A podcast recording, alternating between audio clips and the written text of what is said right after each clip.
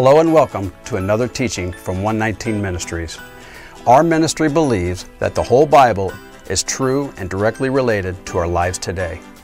If you would like to know more about what we believe and teach, please visit us at testeverything.net. If you enjoy this video, don't forget to hit the like button and subscribe to our channel by hitting the button down below.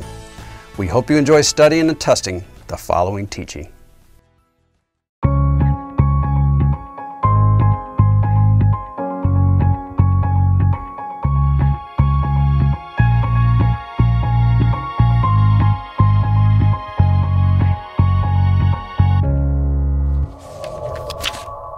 WWJD. It's a nice little catchphrase that's been around for several decades. WWJD. What would Jesus do? It's a little question that is intended to get us to think about and follow our Messiah's example. But how did he live? How did he respond? What was the basis for all of his actions and reactions? So the question of WWJD is best answered by asking WDJD, that being, what did Jesus do? Is there anything that can answer this question for us? Do we know what he did? Yes, we do. He followed the law. He obeyed the law. He gave us the perfect example of how we are to live out our lives, just as John said. 1 John chapter 2, verse 6, whoever says he abides in him ought to walk in the same way in which he walked. Some try to say, wait a minute, Jesus broke the law in several instances, like the time when he refrained from stoning the woman caught in adultery. But what a lot of people don't realize is that he was actually obeying the law in that circumstance. Let's read one verse from that account in John chapter 8, verse 6. This they said to test him, that they might have some charge to bring against him. Jesus bent down and wrote with his finger on the ground. Many miss the point of verse 6. Oh, everyone remembers the part of him bending down and writing in the dirt, but it seems that many forget the first part of that verse. John chapter 8, verse 6.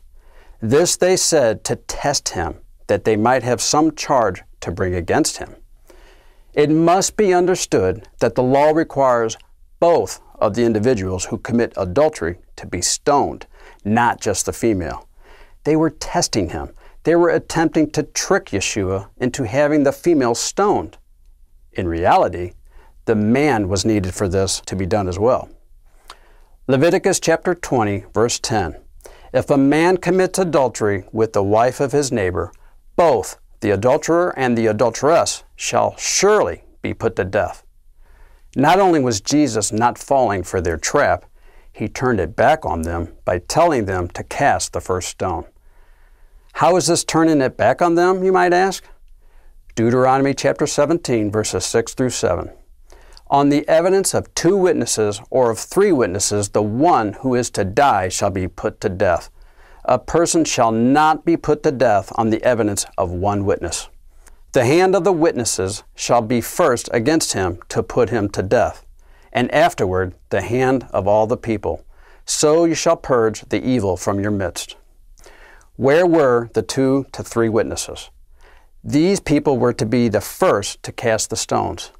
If they were there, they knew they would have to have the man there to stone as well. Otherwise, it would be them sinning and not Jesus. Remember, they were trying to trap him. They wanted him to break the law so that they could have a reason to accuse him. Yet he stayed faithful to the Word of God. So again, what did Jesus do? It was Jesus' custom to keep the Sabbath.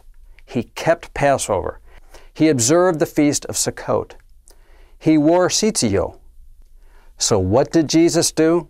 He kept the law, the Torah, as our example, and thus, so should we. Just a thought.